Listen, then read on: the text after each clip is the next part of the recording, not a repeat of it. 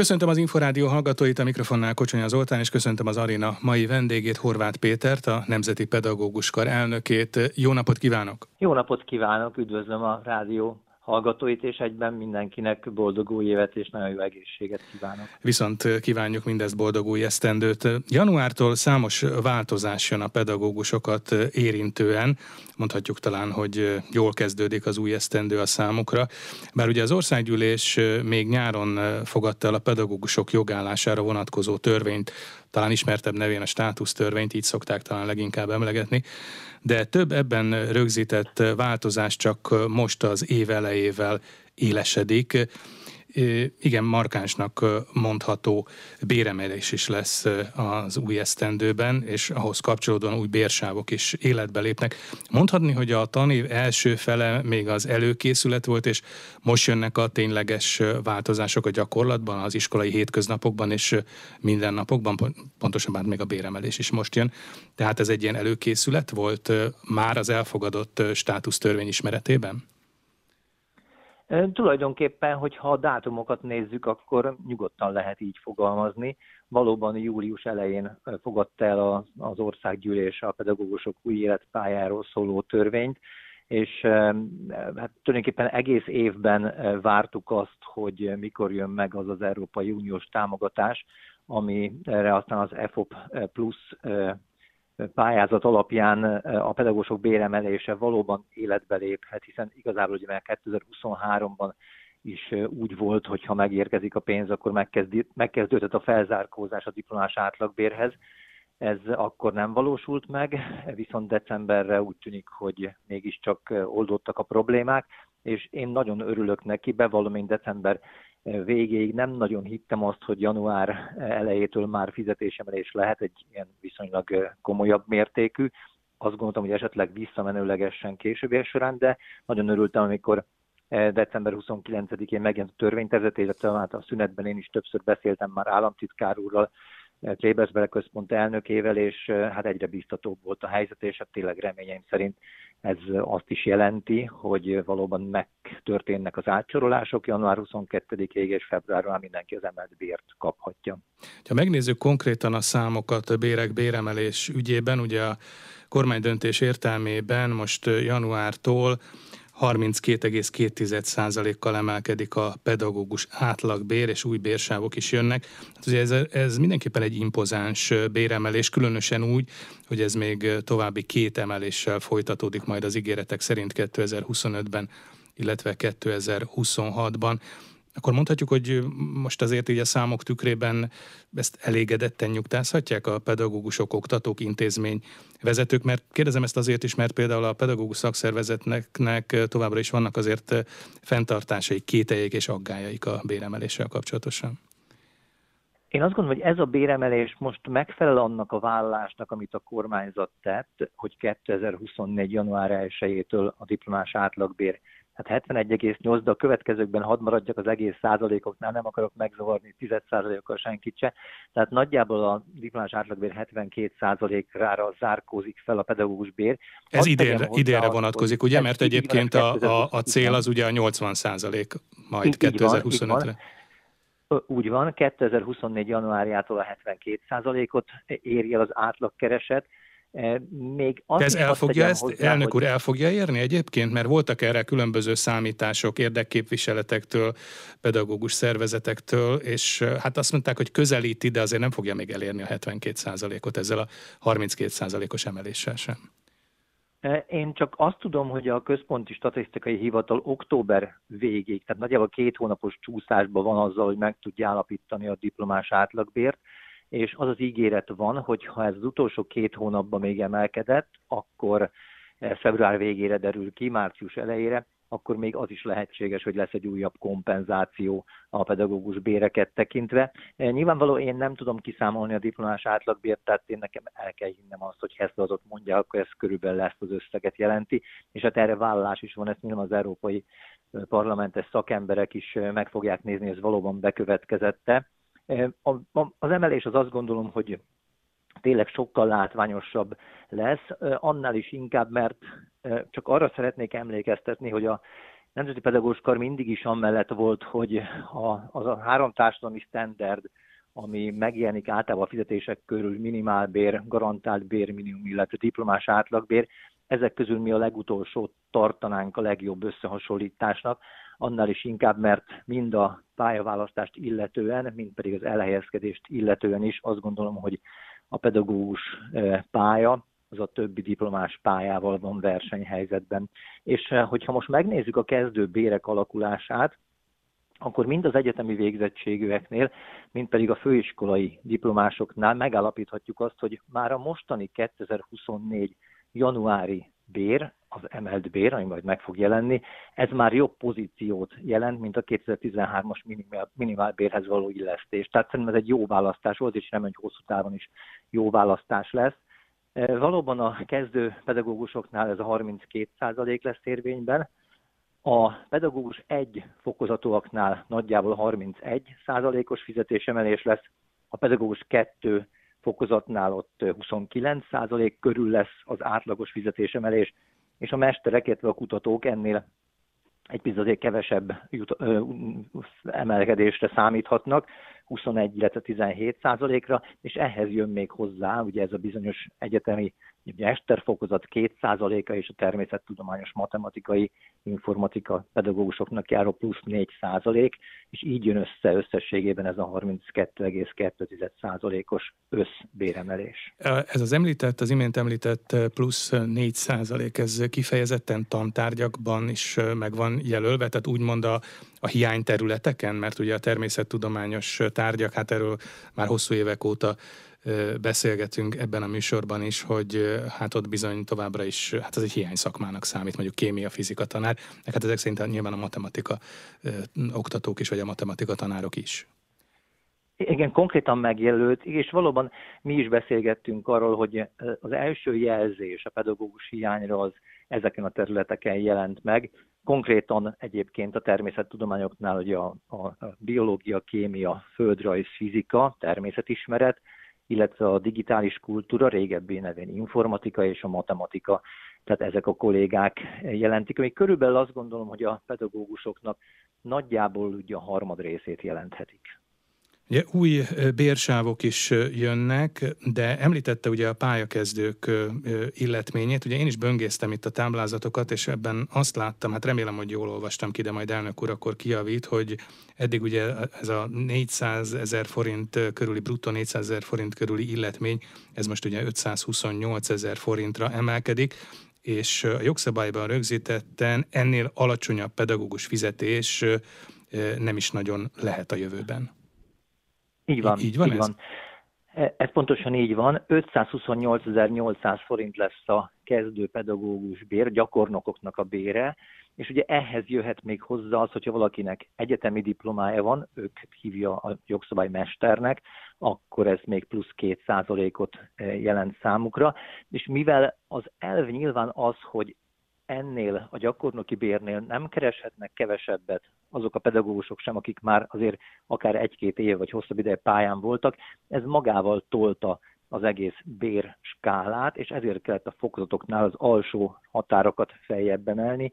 Így lett tulajdonképpen a pedagógus egynél 538 ezer, a pedagógus kettő esetében pedig 555 ezer forint a legkisebb bér, ami adható. Egyébként a kategóriákon belül van lehetőség differenciálásra, és hogyha van lehetőség, akkor ez kinek a lehetősége, kinek ki számára adott ez a lehetőség, mert még emlékszem, hogy a tanév elején nyilvánosságra került egy bértábla, lehet, hogy ez most már egy meghaladott bértábla, de ott például a pedagógus egyik kategóriában, akkor még a bruttó 400 ezer forinttól havi 1 millió 60 ezer forintig tartott a sáv, ami hát azért sokak szerint hát egy kicsit ilyen irreális nagyságrend volt.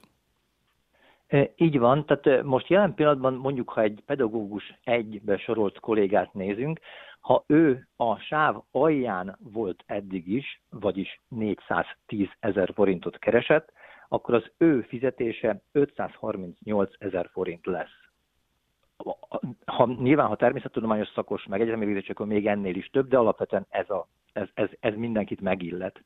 Ha valaki pedagógus egy kategóriába volt, de az, a, a kora miatt a 410 ezer forintnál már többet keresett, ő is megkapja a 31,2%-os, nagyjából 31%-os fizetési emelést. Tehát egy kategórián belül nem egyforma fizetések lesznek, de ez még tulajdonképpen nem igazából egy mostani új differenciálás elve miatt, hanem azért, mert régebben is az egy sávon belül különböző keresetűek voltak a pedagógusok.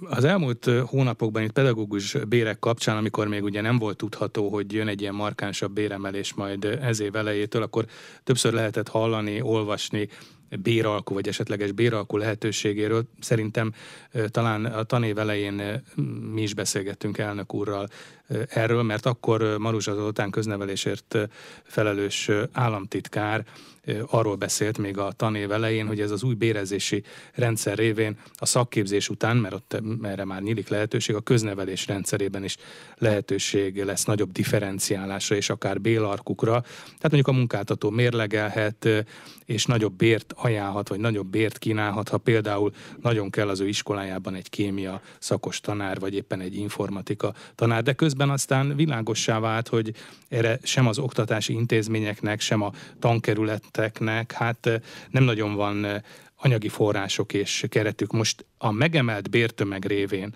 lehet, hogy erre is, le, erre is lesz nagyobb lehetőség, vagy nagyobb mozgástér?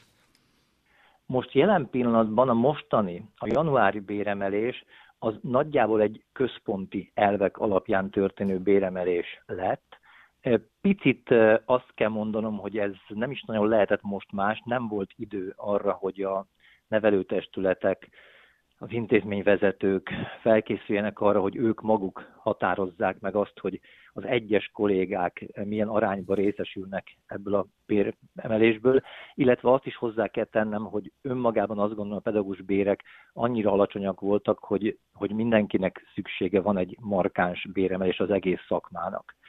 De a későbbiek folyamán, amikor esetlegesen mondjuk a következő év elején lesz majd egy újabb felzárkózás most már a 80% hoz amihez nem tudom, hogy hány százalékos fizetés emelés kell, majd nyilván ez attól is függ, hogy a diplomás átlagbérek azok mennyivel mennek fel.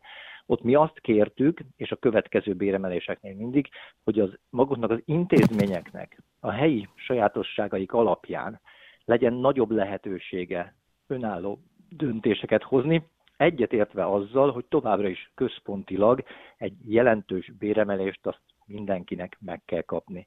De ha mondjuk lenne egy újabb 20%-os béremelés, összességében, akkor azt gondolom, hogy egy, még egy 5%-nyi összegről maguknak az intézményeknek jó lenne, ha lenne lehetősége, azon szempontok alapján egyébként, amelyek a pedagógusok új életpálya törvénye be is megfogalmazódnak, tehát akár a szakmai gyakorlati idő, akár az elismerések, akár az, hogy több tantárgyat tanít valaki, vagy akár az is, hogy hiány szakmát tanít valaki, és őt kell alkalmazni az intézménynek.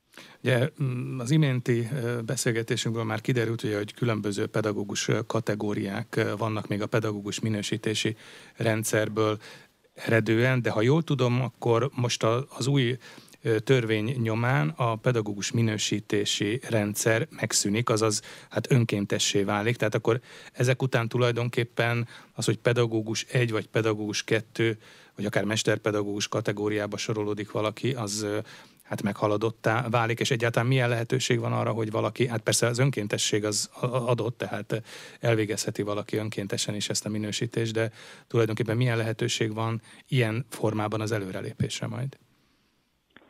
E, igazából egyetlen kötelező e, minősítés marad továbbra is, ez pedig a gyakornokoknak a pedagógus egybe való átminősülése. Ugye ez a munkába állás utáni egy év a következő évben valósulhat meg. A többi az valóban önkéntes lesz.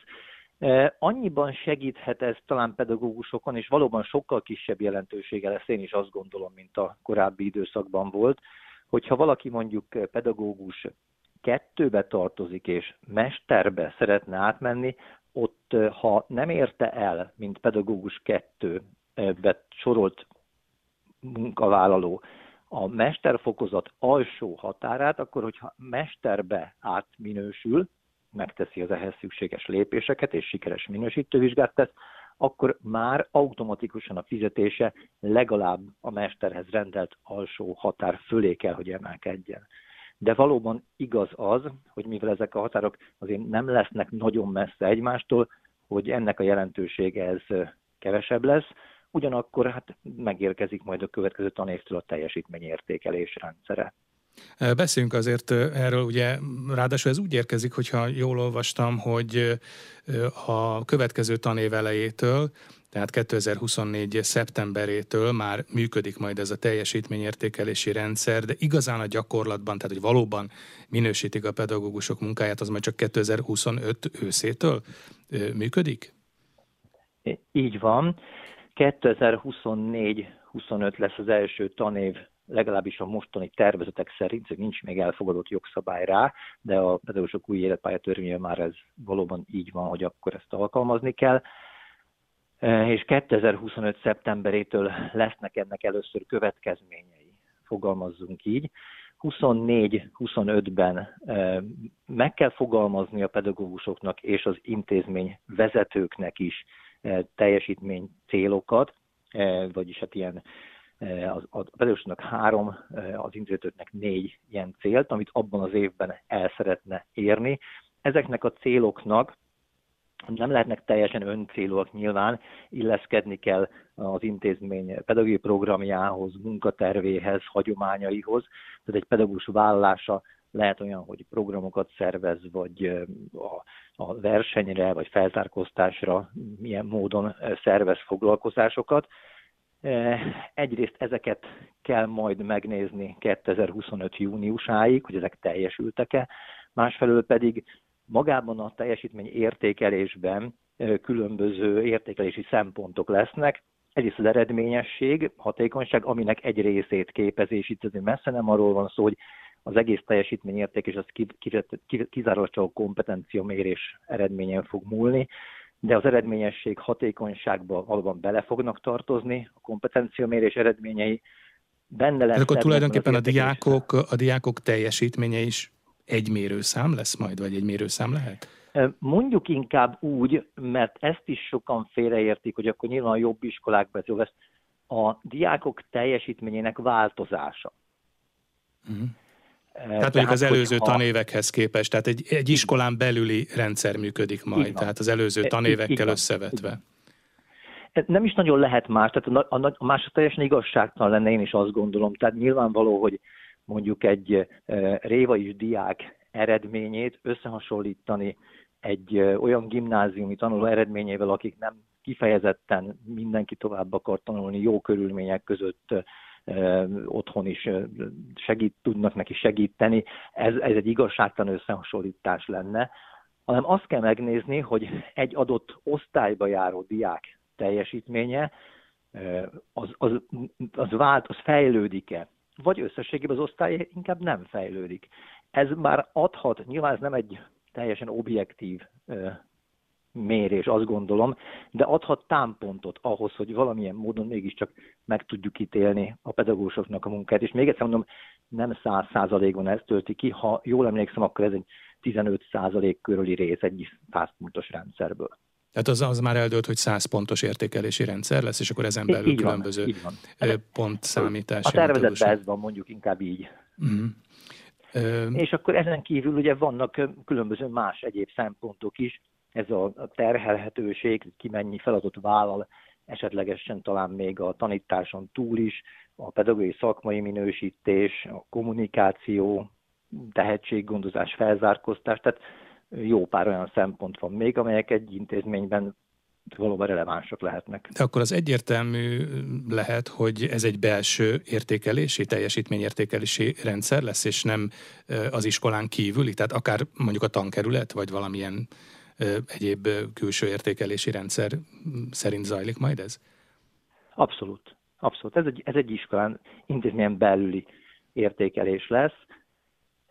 Az igazgató helyettesei, munkaközösségvezetők végezhetik el a pedagógusoknak a teljesítményértékelését, egyeztetve velük is, tehát megbeszélve, hogy mit gondolunk a munkájukról, és azt gondolom, hogy ha ezt tényleg jól sikerülne végvinni, és meg lenne az a fajta bizalom eh, a pedagógusok, hogy a vezető ezt eh, nem valamiféle boszorkányüldözésre fogja használni, hanem, hanem valóban megpróbálja objektíven megítélni a teljesítményt, akkor ez akár hasznos is lehet. Igen, csak azért úgy első hallásra ez azért mégiscsak ingoványos területnek tűnik, hogy ki lehet-e iktatni szubjektív elemeket, működhethetők tényleg tárgyszerű módszerek, lehet valóban olyan objektív szempontrendszer, ahol egy tantestületen belüli rokonszenvek, ellenszenvek, különböző viszonyulások egymáshoz, ez kiiktathatók-e? Nyilvánvalóan a válasz az, az nem, nem iktatható ki, mint ahogy minden mérésnél, fizikát is tanítok, tehát a mérésnél a mérő eszköz nem iktatható ki, és a sportból is számtalanul láthatjuk akár a, a művészi jellegű sportoknál, műkorcsolyázás, de akár a, az ökölvívásnál is, ahol pontozók, tehát hogy személyek végzik el az eredményértéket, és azok mindig vannak bizonyos vagy lehetnek nem is szándékos, akár nem szándékos, szubjektív elemek, e, nem lehet kiiktatni százszerékosan, de hogyha egy intézményben ez azért egy átlátható módon történik, az intézmény bevonja a helyetteseit, bevonja a munkaközösségvezetőket, nem egy személyben dönt mindenről, akkor azt gondolom, hogy azért egyre kisebb szerepel lehet, és másfelől pedig itt van az a dolog, hogy az intézmény vezető e, sorsáról úgymond régebben azért a pedagógusok is mondhattak, véleményezhették a pályázat és a személyét is. Szerintem az egy erősebb intézetei felhatalmazás, hogyha esetlegesen ez visszajöhetne a rendszerbe. Az imént említette elnök úr, hogy tulajdonképpen az iskolán belüli korábbi teljesítményekhez való a, a teljesítményekkel való összevetés lehet majd az alapja, vagy az, az értékelésnek az egyik szempontja, vagy a szempontrendszernek az egyik eleme, de akkor ez azt is jelentheti, hogy itt ez a teljesítményértékelés, mert eddig azért ugye erről olvashattunk, vagy ezt hihettük, hogy ez a teljesítményértékelés nem pusztán az egyes pedagógusokra és oktatókra vonatkozik, hanem magukat az oktatási intézményeket is értékeli valamilyen formában?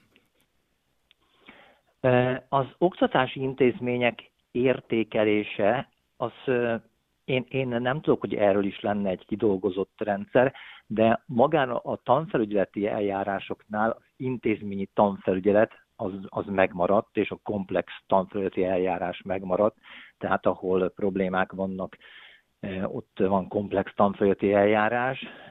Ez a kettő megmaradt, tehát lesz egy külső jellegű, nevezzük úgy, hogy mondjuk átvilágítása az intézménynek, és ezekben is meghatározhatnak az intézményre vonatkozó fejlesztési területeket, illetve kiemelkedő területeket az akkor érkező szakemberek.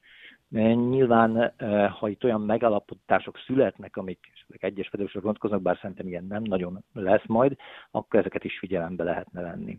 Lehetett olvasni arról az elmúlt napokban, hogy az alacsonyabb teljesítmény nyújtó pedagógusok bére majd 2025 őszétől akár csökkenthető is lesz a törvényben meghatározott alsó határig.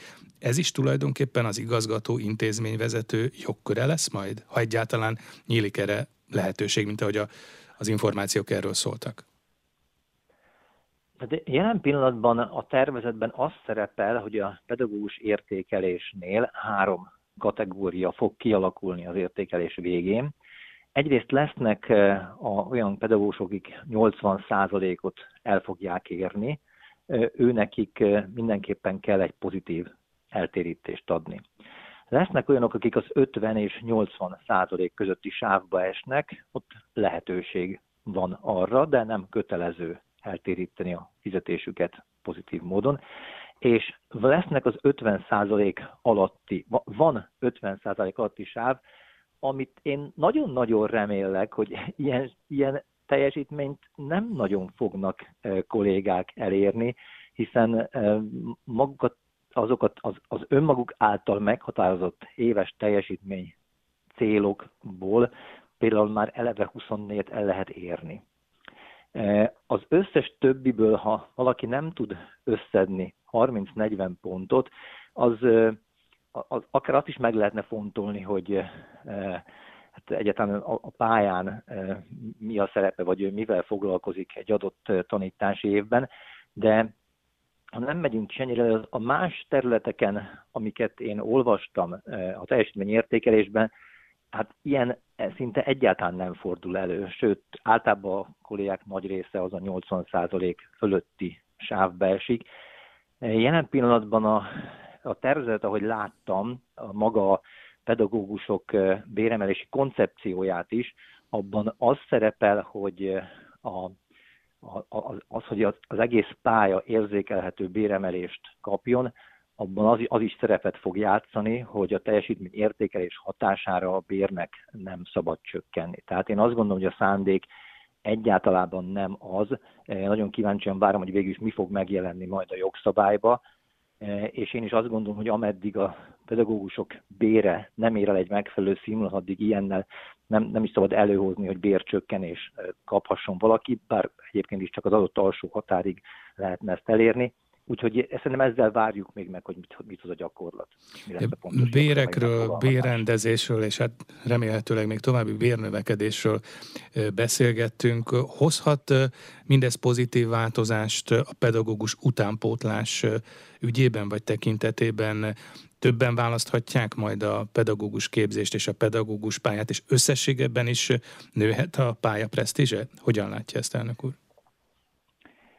Eh, mielőtt erre válaszolnék, szerintem ez egyik legfontosabb kérdés, amit eh, most szerkesztő úr feltett. Eh, az, hogy a béremeléssel foglalkoztunk, az egy dolog. Nagyon sokszor előfordult a korábbiakban az, hogy miközben az alapbéreket rendezték, vagy az utolsó három évben ágazati bérpótlékot vezettek be, azzal egyidejűleg azoknak a pedagógusoknak a bére, akik egyéb többletfeladatokat vállaltak, osztályfőnökök, munkaközösségvezetők, tagintézményvezetők, intézményvezetők, helyettesek, a pótlékai általában nem növekedtek, így majdnem mindig az volt, hogy még 2002-ben is így volt, hogy a pótlékok nem növekedtek, tehát akik többletfeladatokat vállaltak, azok összességében kisebb fizetésemelést kaptak, mint akik nem.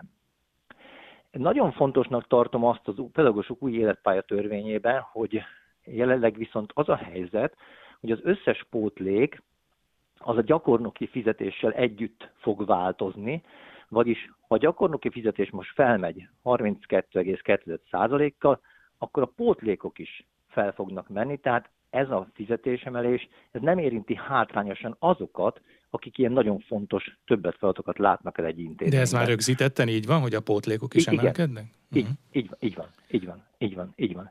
A, a fix pótlékok biztos, a tolik pótlékoknál pedig reményeim szerint, ahogy beszéltem a KK elnöke, megpróbálja eh, előteremteni azt a forrást. És a, még egy dolog, hogy a túlóra, tehát akik túlmunkát látnak el, és tudat kapnak, a túlóra is a gyakornoki bérhez van rögzítve, tehát már most, január 1-től 4000 forint helyett 5288 forint lesz egy túlóra díja. Ezek mind nagyon fontos. Ez a túlóra, ez tulajdonképpen nem... már akkor életbe lép. Ugye most rögzítetten, ebben is ugye a jogszabály rendelkezik, csak erről még nem beszéltünk. Ugye, ha jól tudom, akkor heti 24 óra a kötelező óraszám. Ez azt jelenti, hogy mondjuk a, a 25. óra, tehát hogyha valaki még ezen felül tart egy órát, az már túlmunkának, túlórának minősül, és azt e szerint, e szerint a bérezési kategória szerint ki is kell fizetni a pedagógusnak? A pedagógusok döntő többségének 24, vannak azért bizonyos jelentések, de alapban, ha mondjuk egyszerűsíteni akarjuk, akkor igen. Amennyiben Igen, csak azért is említettem a... ezt, mert ugye ez a egyeztetések során ez úgy emlékszem, hogy a Nemzeti Pedagógus Kar részéről, meg a szakszervezetek érdekképviseletek részéről, és ez egy fontos követelés volt, hogy fontos, legyen, legyen fixen rögzített, mert korábban ugye 22 és 26 között volt a, a keret, és a, nyilván a fixen rögzített heti óraszámhoz lehet aztán kalkulálni és kiszámítani az esetleges túlmunkát vagy túlórát is. Így van. Tehát akinek a tantárgy felosztásban jelen pillanatban szeptembertől mondjuk 25 órája volt, az, az ugye heti egy túlórára jogosul. Ez a túlóra díja, ez 4000-ről 5288 forintra fog változni. Hm. És akkor most térnék rá arra a kérdésre, amit szerintem is nagyon fontos, hogy ez vajon segíte abban, hogy amiről szintén nagyon sokszor beszéltünk, hogy az erőteljes nyugdíjazási hullám, ami ben benne vagyunk, és még előttünk is áll egy kicsit, azt sikerül-e úgy átvészelni, hogy lesz-e annyi kezdőpedagógus, amennyinek lenni kell a feladatáltás miatt. első lépésben azt gondolom, hogy ha, ha valóban az kezd, és nem egyszeri lépés, hanem megismétlődik ez a következő évben is, és aztán utána ez szinten marad, és mindig akkor, ha ez így beépül a köztudatba, ez így segíthet. Ha most egyszer emelték, de jövőre már nem lesz, akkor ez megint nem fog segíteni. De összességében az, hogy egy kezdő pedagógus bér az 528.800, amennyiben még van ez a 2 százalék, tehát egyetemet végzett valaki, akkor már 540 ezer. És ha még természettudományos plusz 4 százalékkal, akkor ez már 560-570 ezer forint körüli bruttó összeg, ez azért már sokkal jobban hangzik, mint a 400 ezer forint, ami januárban volt. Tehát ilyen értelemben szerintem segíthet, és abban is szerintem segíthet egy picit, hogy, hogy a pályán levők eh, legalábbis anyagi okok miatt egy picit szerintem talán nehezebb szívvel hagynák ott a pedagógus pályát, hiszen egyébként is eh, a felzárkózásnak a esélye az FO plusz még megvan a következő években is, de ennek következetesen meg is kell valósulni. Az egyébként már pozitív jelnek tekinthető, hogy idén például jóval többen jelentkeztek pedagógus képzésre, hogy a tanítóképzőbe megduplázódott a, a szám, és a tanárképzése is harmadával többen jelentkeznek. Azt azért árnyal egy kicsit a képet, hogy mondjuk a természettudományos tanárszakok esetében azért még nem nem ilyen szép a kép, de minden esetre pedagógus képzése nőtt a jelentkezők száma javíthat a helyzeten, de azt gondolom, hogy azért ez most egy picit különleges év volt, és mint minden statisztikai adatot sokféleképpen lehet elemezni és értékelni. Az nyilván egy nagyon jó dolog, hogy többen jelentkeztek, de ugye most volt az első olyan év, amikor nem volt szükség emelt szintű érettségire se, tehát lehet, hogy azért voltak, és, és azt gondolom, hogy és nem volt, volt tegyük hozzá, hogy nem volt másod... minimum ponthatár se a bekerüléshez. Úgyhogy azért több, több így könnyítést van, akár, is hozott akár ez a... Vezetjük, de mondjuk az emelt szintű érettség is már szerintem sokakat bátorított arra, akik esetleg korábban nem próbálták meg, vagy, vagy akik mondjuk most másodképzésben elvégzik a pedagógus szakot, és hogy valamilyen más tantárgyból is jelentkeztek.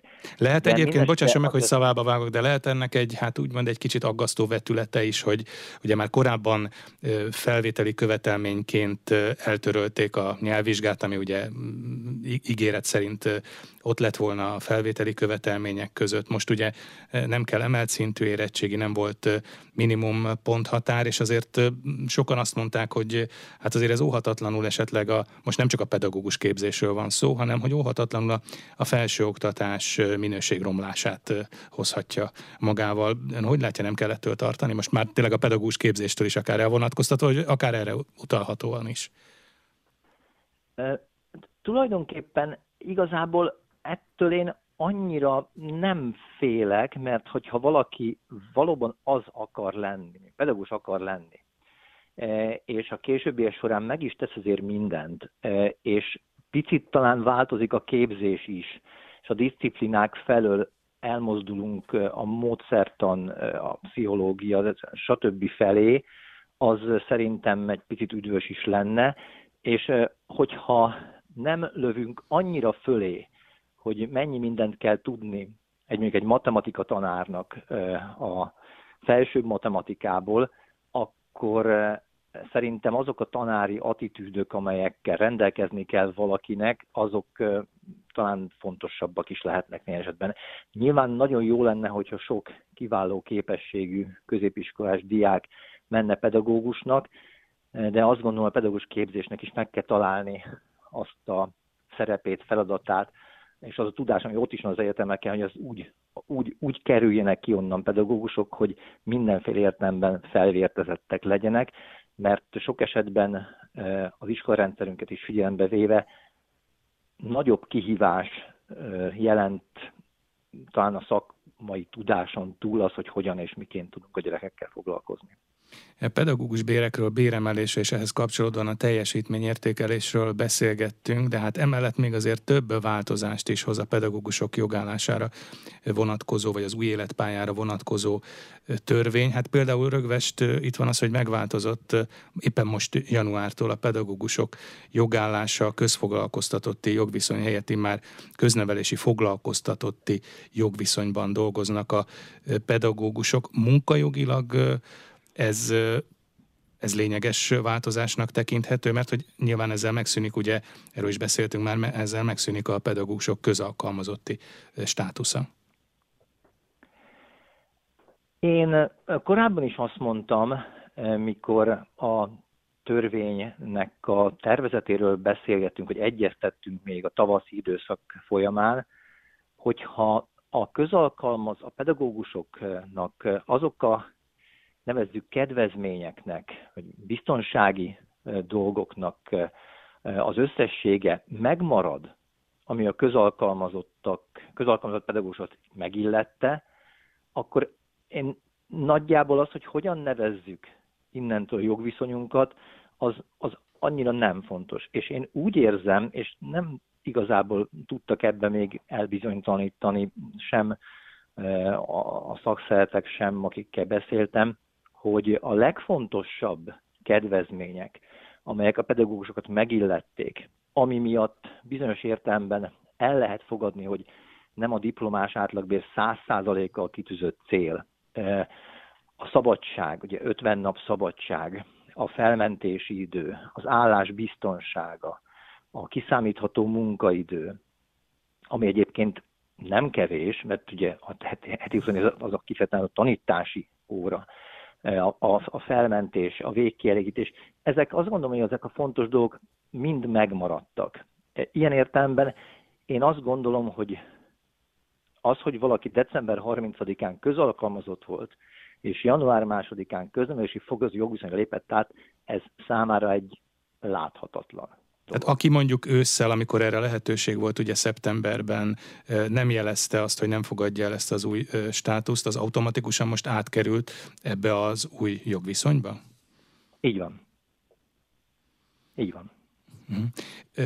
Most arra egyébként már pontos kép van arról, hogy milyen arányban nem fogadták el a pedagógusok ezt az új jogállást, vagy az új jogállásra vonatkozó előírásokat, hogy hányan utasították el a jogviszony változást és az ezzel járó egyéb dolgokat. Ugye azt a szakszervezetek részéről még az ősz folyamán ilyen több ezres nagyságrendről lehetett hallani, és aztán év vége felé Maruzsa Zoltán köznevelési államtitkár azt mondta, hogy hát hogy nagyjából 98-99 százalék az új jogállást elfogadta, és ezt választotta.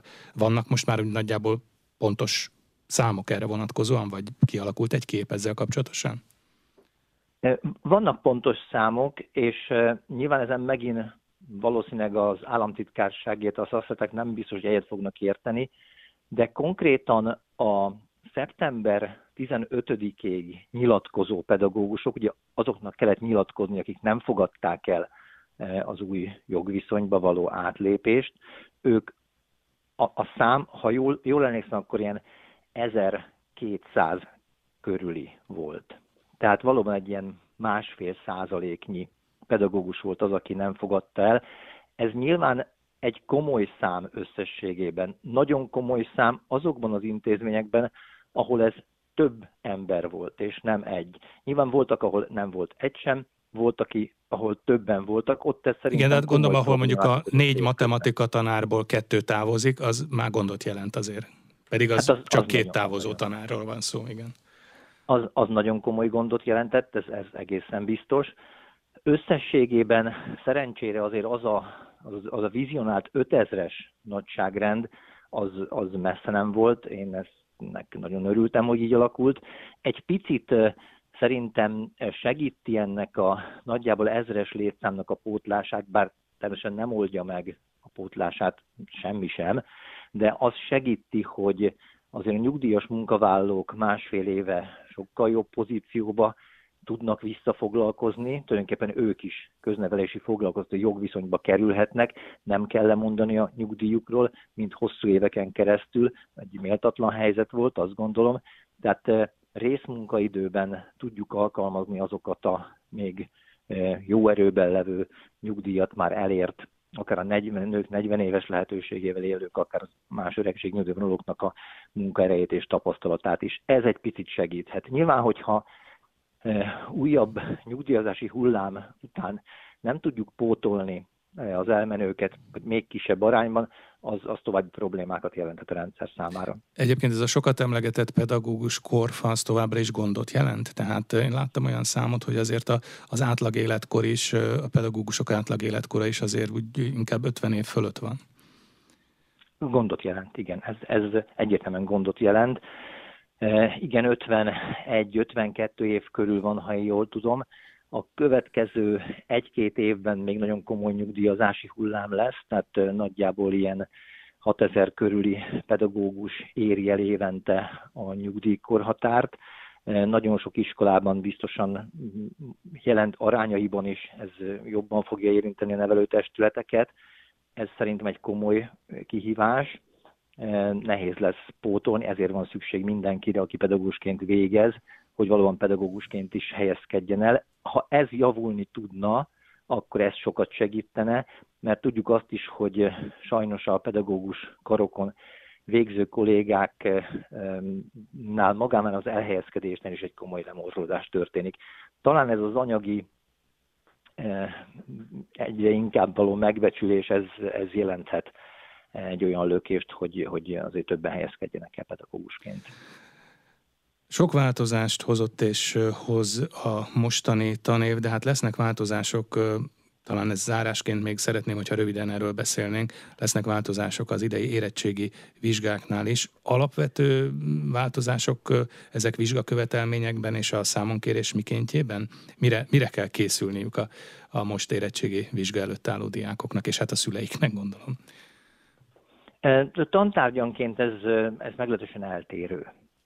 Tehát azt látjuk, hogy gyakorlatilag az idegen nyelvekből, ahol, mivel előrehozott vizsgák is voltak, itt párhuzamosan zajlott a 2020-as és a 2012-es NAT szerinti vizsgáztás már, már most ősszel is akár, de az előző év, vagy előző tavasszal is, ott nagy változás nincsen. Tehát az idegen nyelveknél nagy változásra nem lehet számítani, sőt, tulajdonképpen igazából nincs is változás. E, nyilván az összes többi tantárnál már maga az, hogy a nemzeti alaptantervben voltak változások, például mondjuk matematikával is vannak olyan témakörök, amelyek e, kikerültek, ezekre már nem kell készülni, és van egy-két olyan témakör, ami viszont bekerült, vagy, vagy picit másképpen e, kérik számon, ezekre fel kell készülni, és remélem, hogy a kollégák fel is készítik. A jelentősebb változások azok a többi tantárnál vannak, így magyar nyelv és irodalomnál ugye más jellegű lesz az írásbeli feladatlap, illetve természettudományoknál pedig a szóbeli vizsga lehetősége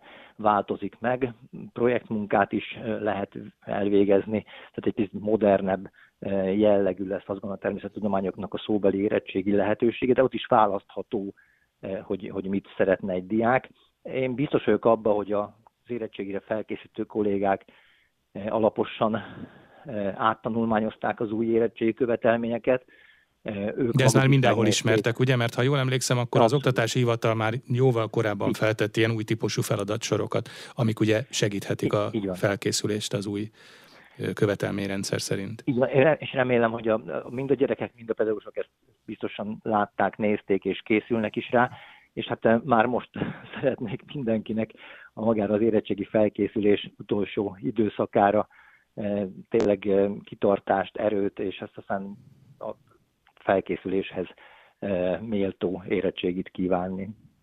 Köszönöm szépen, elnök úr! Az elmúlt órában Horváth Péter, a Nemzeti Pedagóguskar elnöke volt a vendégünk itt az arénában. Köszönöm szépen a beszélgetést!